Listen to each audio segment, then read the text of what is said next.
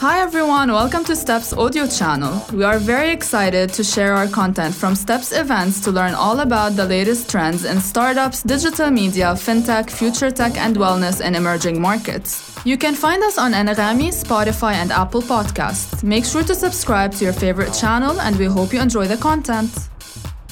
I'm just looking at the names of the panelists that we're going to have today, and I don't think they need much of an introduction. So I would like to invite them onto the stage to discuss what is quite a serious topic, but at the same time can be a lot of fun, because for a lot of entrepreneurs, this is the dream. This is where you want to take your company, and it's very interesting to hear the stories from our panelists today. So let's start with, I think they're busy checking their phones to see who's using Anghami and who isn't, but Mr. Elie Habib.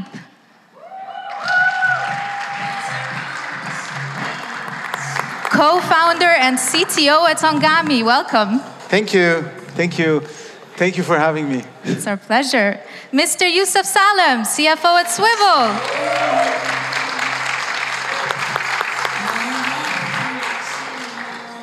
Swvl. Welcome, Youssef. Thank you so much. Thanks for having me. And His Excellency, Dr. Nabil Koshak. Thank you. CEO and board member at Saudi Ventures Capital Company, also known as SVC, pardon me. Okay, yes. Gentlemen, thank you very much for taking the time to be here with us today. It's an honor, thank you. It's always so much fun to be at this conference because there's so much energy. And personally... Yeah, seeing people, finally. I know, to see thank people, you for this being is here. Amazing. So, Youssef, I thought maybe we can start off with you because... Sure. Considering your background, you've worked in investment banking, so you're very familiar with the overall IPO landscape. Yeah. Currently, you're at Swvl, and as we all know, you're going through that IPO process, but through a SPAC route. So yes. What can you tell the audience about the differences between IPOs and SPACs, and what are some of those pros and cons that they need to consider? For sure. So there are three fundamental advantages for a SPAC compared to an IPO. One is you get the capital certainty, at least partially, much earlier, because unlike an IPO where you run through the entire regulatory and marketing process, and then you only open the book towards the back end, and only then you know how much capital you're going to get and how much valuation you're going to get. In the SPAC, you actually start with agreeing the business combination with a sponsor, where you get definition over the valuation much earlier on, and you also get the PIPE, which is the fully committed part of the deal, much earlier. And then you go through the full regulatory process, etc. So that certainty over valuation and capital quantum is much faster. Second is you also are working with a sponsor, so you're not going alone. So if, for example, like in the example of Swvl, the people in the US don't necessarily have familiarity because we're not operational on the ground, we don't have buses in the US, they're not necessarily familiar with the brand, being able to almost have a conduit by the sponsor to work with, especially in our case where the sponsor is actually strategic in the space, so they can also add value. That's kind of a second big advantage. And the third is in the SPAC, you're able to actually share a full financial projections, unlike an IPO where you rely more on historical information plus some limited guidance, and the ability to share projections means that you can actually tell the story much more than you can do on IPO. On the other hand, you have two main disadvantages. One is the sponsor promote. So effectively 20% of the SPAC is quote unquote free money that the sponsor is getting without putting in cash. That 20% of the SPAC translates, for example, into 6% of the company. That is diluting you as a company and shareholders without actual cash coming in. And second is there is an element, especially now, of skepticism around SPACs in the market in general because of the number of pre-revenue companies and other speculative plays that have gone via SPACs. And that's why now when you're engaging with investors, if you're a SPAC, there is already this little bit of reluctance vis-a-vis being a more classic IPO. So would you agree because a lot of times we hear about companies preferring to go down the SPAC route versus an IPO because they consider it to be faster and maybe a cheaper way of raising funds or going public. Going through the process now, do you agree that this is a faster route? Because obviously there's a lot more, generally you would say, fine, you don't have those applications to become the public listed company because you're going through that merger and the SPAC is already listed essentially. But how has your experience been so far with Swvl, and do you agree with that? So it is partially faster. It is faster to get to the first milestone, which is announcing the deal, getting certainty over valuation, getting certainty over part of the capital, getting the visibility, getting going on hiring talent, doing M&A, using the public currency, but the end-to-end process at the end is still going to take you close to kind of 9 to 12 months, which is not very different from an IPO timeline. So partially faster, but not the overall process. Cheaper, again, yes and no. Sub-part of it is cheaper in terms of certain elements of the kind of the process and the fees and the expenses can be less, but then so from a cash perspective, it can end up being a bit cheaper, but you obviously have the dilution of the sponsor, that 20% of the SPAC we talked about. So from an overall value perspective, it's not necessarily cheaper as an overall value pot. Elie is already nodding because he totally agrees. No, because, you know, I think there's a lot of things that says about what is a SPAC and whatever. Yeah. A SPAC is neither cheaper, it's not cheaper and takes probably more time, and it's much more complicated post-Trump. Because the SEC put in much stricter rules, but they're great for us, right? I mean, those rules are allowed us to list when there are tons of companies who are not continuing the SPAC, or who are closing their IPOs, who are reverting back to private. So companies that quote unquote graduate from the colonoscopy of the SEC are, you know, are good companies right now. Before, earlier on, it was kind of list. So yeah, we had different expectations before, and plus we finished the SPAC. So we listed on 3 Feb, so it's been 20 days or plus or minus, and we did go throughout all of it. It's like the ups and downs and understanding all of it and dealing with it. So I'm thankful to have been crossed all of that, but what we know right now is not exactly what was before, right? So we're happy to be live, we're happy to be trading at a very good premium, and we're happy to be treated as, you know, now we're post-SPAC, we're not a SPAC anymore, we're a public company, and what we've treated today is similar to any public company, and we're happy to be able to perform. But in terms of being cheaper or faster, I don't think either of them is correct. So it's a bit of a myth. Let that be clear to the audience as well. There are pros that Youssef just said them, but those aren't pros. Yeah, absolutely. Elie, I was actually going to ask the audience for a huge round of applause to congratulate you and the Anghami team on your listing. Thank you, thank you. I mean, in the NASDAQ speech, the last line, I don't remember it exactly, but we can't wait to clap for everyone that comes next. So that's exactly what I want to do. It already starts, I think, with Swvl being on the panel. What I loved most about that, you know, Elie, when that listing happened, and I think for everyone, our social media feeds were just Elie and his co-founder and the Anghami team at the NASDAQ, ringing the bell, and that moment, and it felt like it wasn't just Anghami's moment, you know, it was for us all here, and that was just so wonderful to see. A moment of pride for everyone. A moment of pride, indeed. I mean, I mean, whenever I think about it, I have goosebumps, proof, just like that. I mean, I can't restrict myself, but I was very happy, you know, when I was walking over here, literally in Steps, especially yesterday, and people were just interrupting me to say, you don't know us, we know you, and just I need to tell you, you made us proud. And this was like from all walks, right? I've met multiple nationalities. I think the whole point is like, you can make it. And you know, we have everything, our story is kind of very non-traditional. Anghami started from money we put, me and my co-founder, and then we took a loan from the bank.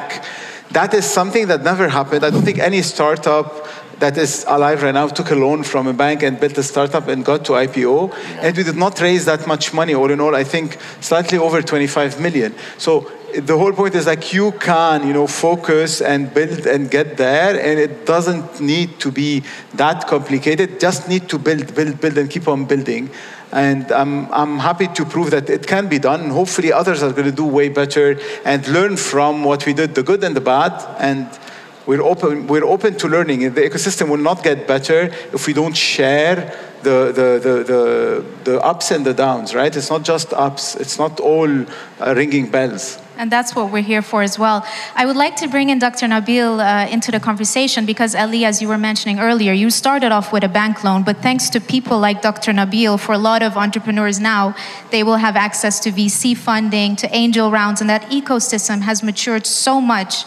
If you're looking at the gentleman on the couch, if you're looking at all the exit stories that we've started to hear, including in Saudi Arabia, if you look at Jahez, VC-backed, listed on the stock exchange, how do you perceive that as an investor?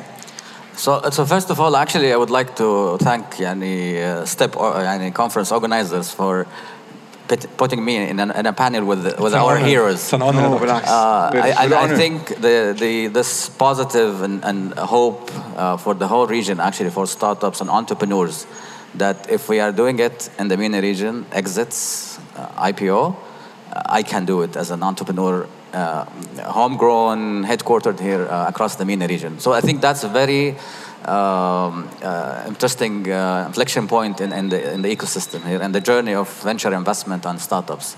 I think that's one thing I really would love to thank all our heroes, entrepreneurs, founders of these great companies, that they managed not only to build high growth companies, but also to get them into an interesting exit story, which is the IPO journey. And as we have this discussion with Elie and Youssef a few days ago, is that this is like, it's like not an exercise which is one size fits all. So definitely we will see different types, kinds of exits. It depends on the market dynamics, the potential of the growth of the company post-IPO, post-listing. That's very, very important.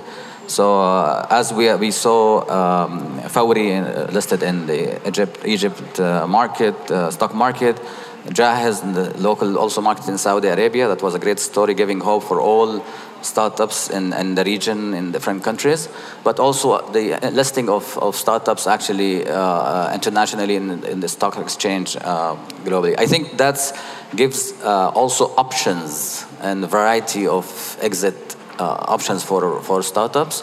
And I think the potential growth of the company post-listing it's what's actually helping the design of their exit, where to be listed. And definitely we will have different kind of stories post-listing. We'll have ups and downs, challenges. It's a new chapter of the journey of the startup. The second thing is actually, we will be seeing also dual listing. We will be seeing delisting. But that's the journey. I think they're going to be very, very interesting. But it's at least now, I believe it's a fluctuation point where actually things will be giving hope for other startups to follow their lead. Absolutely. And do you think there is a very healthy pipeline? If you start looking at the hundreds of, because you've been investing in hundreds of startups across the MENA region. Yeah. And do you think you're starting to see that maturity level being reached by these companies to actually go for that IPO, which is normally a bit larger in size and obviously takes a lot more effort? Yeah. So I remember attended an online session via Zoom, actually, where Elie and the chairman of the Capital Market Authority in Saudi Arabia, Mohammed Al-Guaiz, was on the same panel online, and you can compare this like 5 years back. If you're talking about startups getting listed in the stock market, that's unreal. Like unreal. Unreal. So I think even this, I would say, rapid transformation, and I think the pace of updating policies and procedures and among different local capital markets to catch up on the potential of these startups for their growth potential, for their economic impact, job creation, all these impact that can create. I think the tone is now different among these local authorities handling the capital markets across the MENA region. And I believe this is a healthy competition where everybody wants to listen. That's why they work a lot, actually, at the capital market in Saudi Arabia, specifically for the Numu market, which is the parallel market. So the main market is like dividends driven. Here it's actually the potential growth of the company post-listing is the key. And speaking of the capital markets in this region, so when it comes to SPACs, I think they all had a look and realized, wow, we're losing out on some incredible companies that are going through the SPAC process and obviously going to New York, either the NASDAQ or New York Stock Exchange, because those are the mature markets. And so we've recently heard announcements by the EGX in Egypt and by the Abu Dhabi Stock Exchange in Abu Dhabi, obviously, that they're announcing, they have actually already announced a SPAC framework. So I'm just wondering, Youssef, do you think that this is something Because bearing in mind, we've also already started hearing news about companies that are planning to set up a SPAC, and that's excellent news for the entrepreneurs that are sitting here because they will be looking for target companies, right?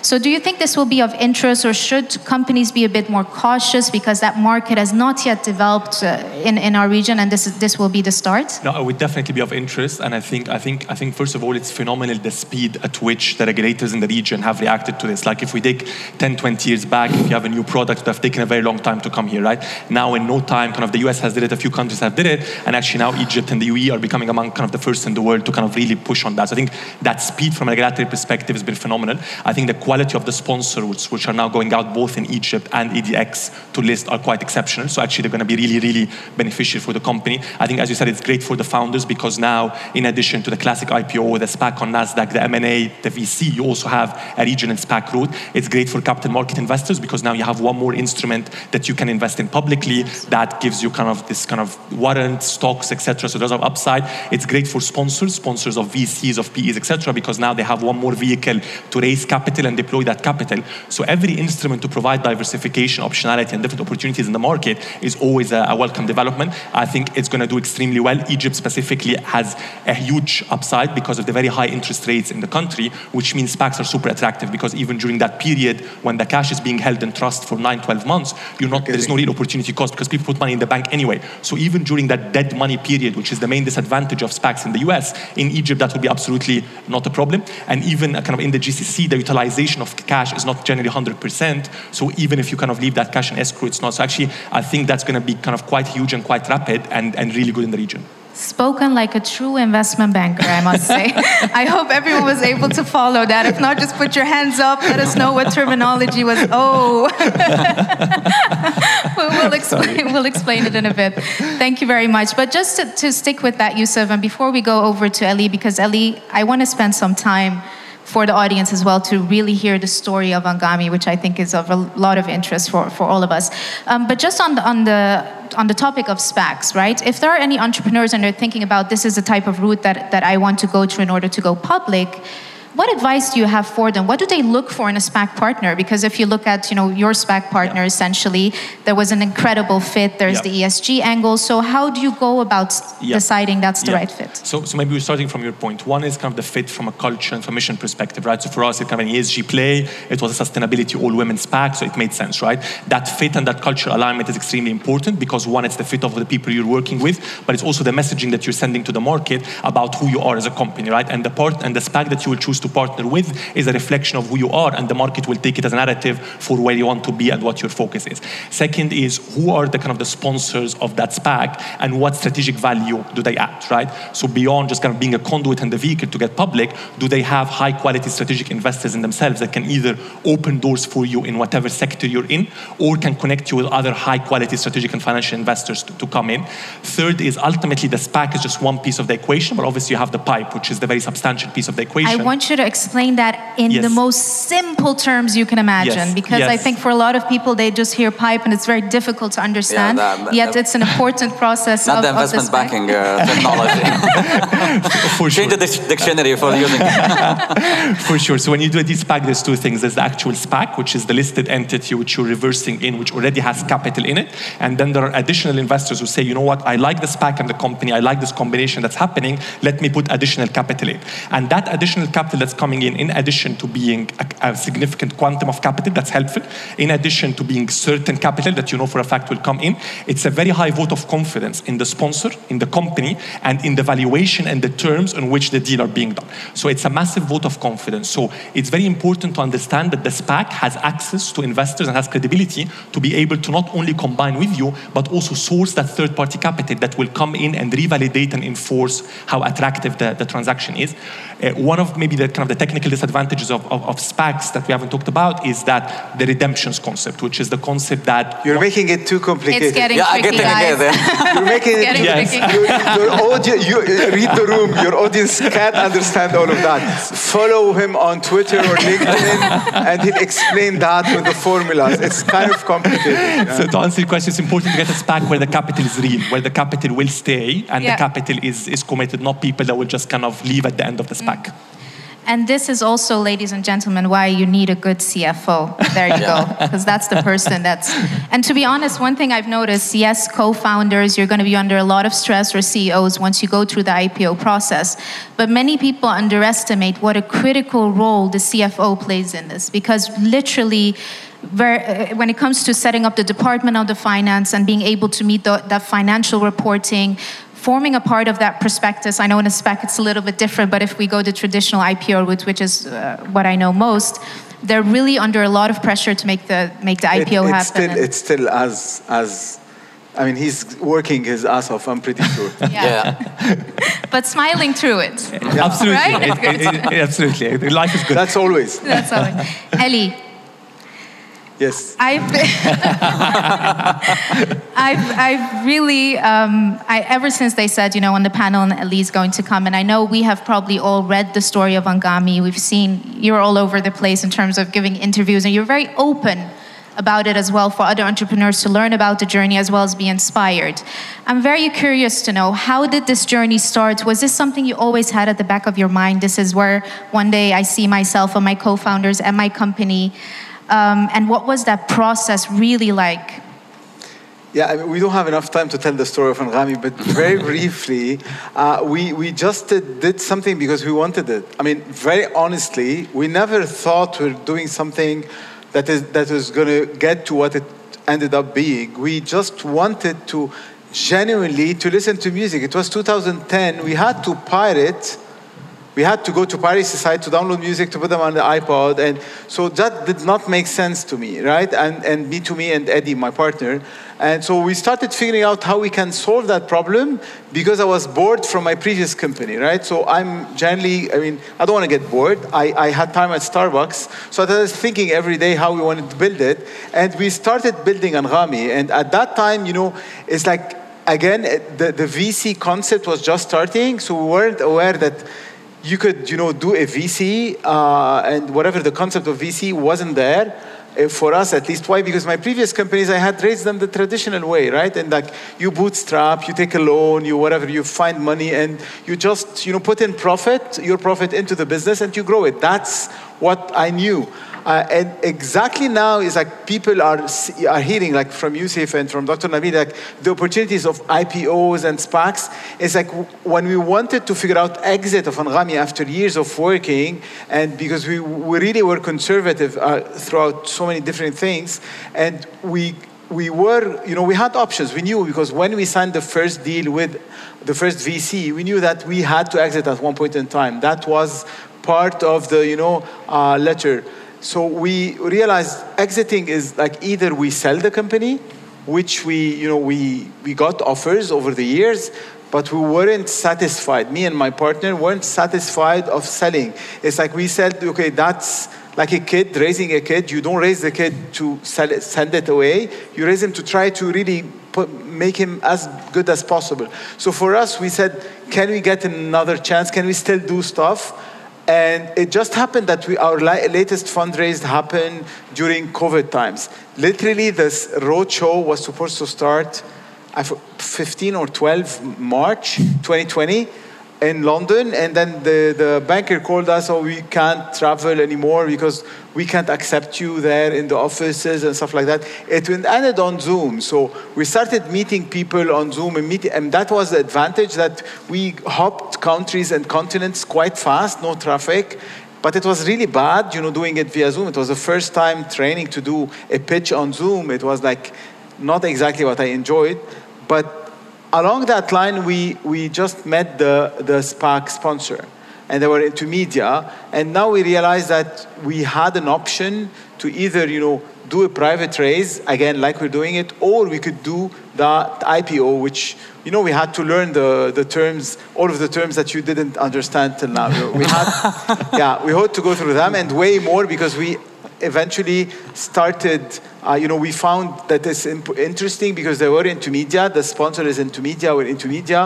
And we realized that during COVID, I don't know whether a lot of you must have seen that, during COVID, when it was like really bad times to a lot, companies on the stock market were acquiring right, left, and center. They had something startups don't have, which was public currency. They had public currency that allowed them to issue stock and to acquire. And while that, you know, because they were doing value, it was growing. Their value was growing, but the stock was growing, and it made perfect sense. On the other hand, all startups that did not have cash on hand could not grow, right? Because they couldn't do that particular, you know, exercise. And we realized that as Anghami, we needed to exit our investors. So the exit would be, if we do an IPO, then our investor will have liquidity, and we will have also public currency, which we're using right now to grow, to acquire. And today, an hour ago, I think, we disclosed that we did something that the first time a music service did worldwide, I think. We acquired content from a top artist, and we took it off every streaming service, including YouTube, which hasn't happened worldwide. We took Amr Diab content is now on Anghami exclusively. Why? This is a content play for us, because we will grow by increasing content creators. So what we want to do, we already funded a label with Sony. So to attract creators and to create content, we're going to be doing much more content plays, because we want creators to create content, whether music, whether podcasts, or anything. And to do that, you need money. You can't do that without putting money and without attracting artists to understand that the value of media is not in likes, it's not in views. That does not feed anyone. What feeds is money, right? So to do that, we can't give content for free. You can't have content for free. People in the region think that music is supposed to be free. It can't be free, and that's why we don't have enough artists creating music, because content is free. We have 70 million songs on Anghami. Most of them are international music, English, or whatever you want. But we have only 700,000 Arabic songs. We need to fund content creation. Hence, one of the things that we're doing right now with our stock, with our public equity, is literally funding and growing the content across the region. And that is part of why we did the SPAC, the IPO. Fantastic. Well, all the best on the next chapter, because yes, it is a milestone, but that's only the start. That's just a chapter. We rang the bell on a Thursday. It was a weekend, and Tuesday I was at the office back working normally. It's just another chapter. Just a lot of congratulation messages coming in. Yeah, I still some that I haven't replied to, sorry. Are there any warnings you have for any potential companies or entrepreneurs that are going to take their companies through this route, from your learning and the things that, because it took quite some time, as you already mentioned, longer than you could have thought about. And what I also noticed in my line of work is no matter how much you tell candidates, be prepared, this is going to take time, it's going to take a lot of effort, and you are never prepared. If you think you are IPO ready, once you go to an IPO readiness exercise and you start looking at your risk management, your compliance, your finance function, there are things that people don't even consider that are critical for a successful listing. So what lessons can you give to people who will follow your footsteps? You know, Youssef, I'm going to be speaking normal language for people to understand, right? It's like, but what he said makes perfect sense. When we started doing when we went into the SPAC process, it was, I think we announced it on 3 March 2021, right? So roughly, it'll be a month, it'll be a year and a few days. So we are a startup. We're used to, you know, I'm the co-founder that makes a project plan that you're going to do this, you're going to do this, you're going to do this. This is how we're going to plan it. We're going to announce it on this date. We expected, because we planned it, that we're going to finish the IPO process by that particular time. Obviously, all of our plans didn't work. I can't speak on their behalf, but I don't 100%. Think... Yeah, he's nodding a lot. He validates that. Clearly, you have to, when we were told we should be ready and we need to be transparent and we have to have our whole house in order, and we really thought we have everything ready. It needs to be further ready. And we learned plenty of lessons. If anyone is interested, you can connect with me, and I generally answer everybody within a week or so, but I answer. So, and you know, there are plenty of lessons, plenty of technical things that we did not expect. But we learned, and we come out of that, you know, raising our head, and we're very happy where we are and what we learned. And the company will be forever different because of what we did. And the first time, when we decided to list, a few days later, you know, I sat with Fadi Ghandour of Aramex, and he was the first one who did the listing. We were the second company that listed, the first tech company, but the second Arab company. Fadi had listed 27 or 28 years ago, and he told me he listed for 5 years, and then he delisted and listed back in NASDAQ Dubai. But those 5 years, in terms of what it taught the company, what it created in infrastructure, processes, compliance, made what Aramex became later, and the same process still exists till today. So I think it was a pretty good exercise, but I don't know whether I should say that, but I think most companies aren't ready to do that. It's very complicated process, and you probably are better off not, it's not supposed to be a target. When we were just before preparation on that NASDAQ day, and I was like, they were telling us what we should do and how to ring and whatever. And the woman just thought that we were telling me, now you're going to be one of 3,600 or whatever, something of that sort. One of 3,600 companies that are listed on the NASDAQ.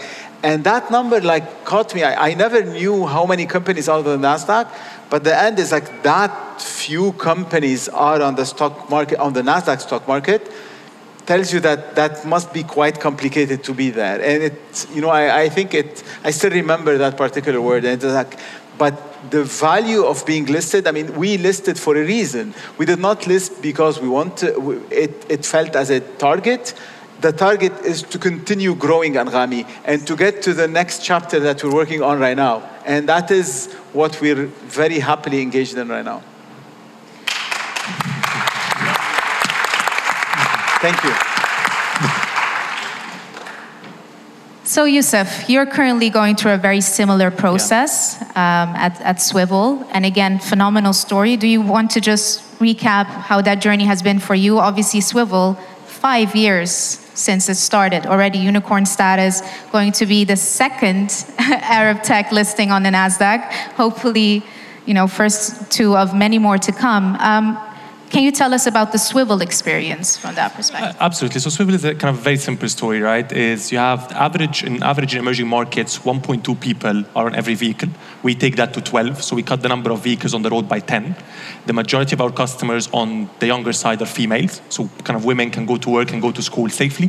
And third is governments lose a ton of money on public transport that they can now redirect to education, healthcare, and R&D. So we're basically building kind of a parallel mass transit system that allows kind of everyone, regardless of their income level, regardless of their gender, regardless of the location, to get to where they need to be safely and reliably.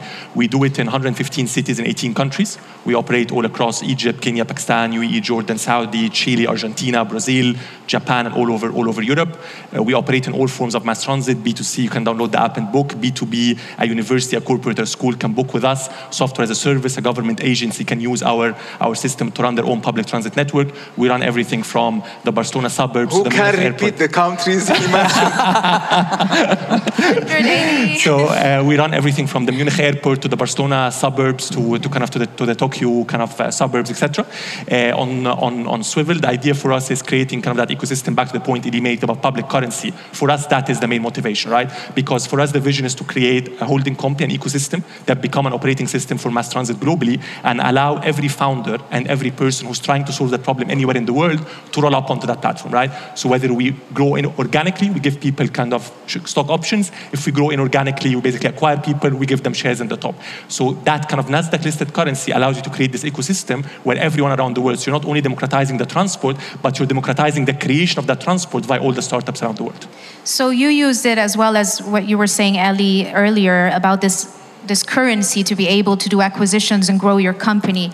And what do you think, there are probably a lot of companies out there, and I deal with them regularly, that are wondering, is this the right time for me? And how do I know this is the right time to go to market? It's a very difficult question, but I'd be keen to hear your views about how do you make that decision? It's always the right time to be doing something, right? It's just a question of what that something is and what the best thing is, right? So if you always need to be growing, and you always need more capital to grow, to become more aggressive, to take it to the next level, right? So the only question is, do you care more about the public currency You care about more public currency that you can give to people, that you can distribute very widely.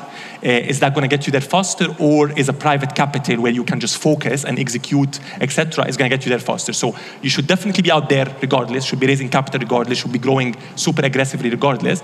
The only question is a private mode where the process is faster, or is a public process where the process is longer, but the public currency you get at the end of is more rewarding, and that is what will depend on the stage of the company.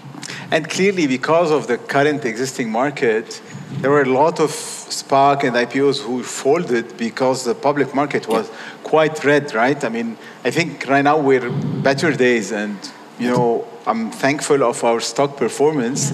But there were times whereby we all doubted whether it's the right time to go to market. But clearly, the market behaves like the market behaves. What will happen tomorrow with the Ukraine that happened, I mean, war that started, or it seems that started earlier today, is something beyond all of us. And yes, please, Dr. Nabil. I just want to add that, as Elie and Youssef mentioned, like exit or IPO is the design process. So lots of subjectivity. So market conditions, market dynamics, the potential of the company to grow beyond listing is really crucial.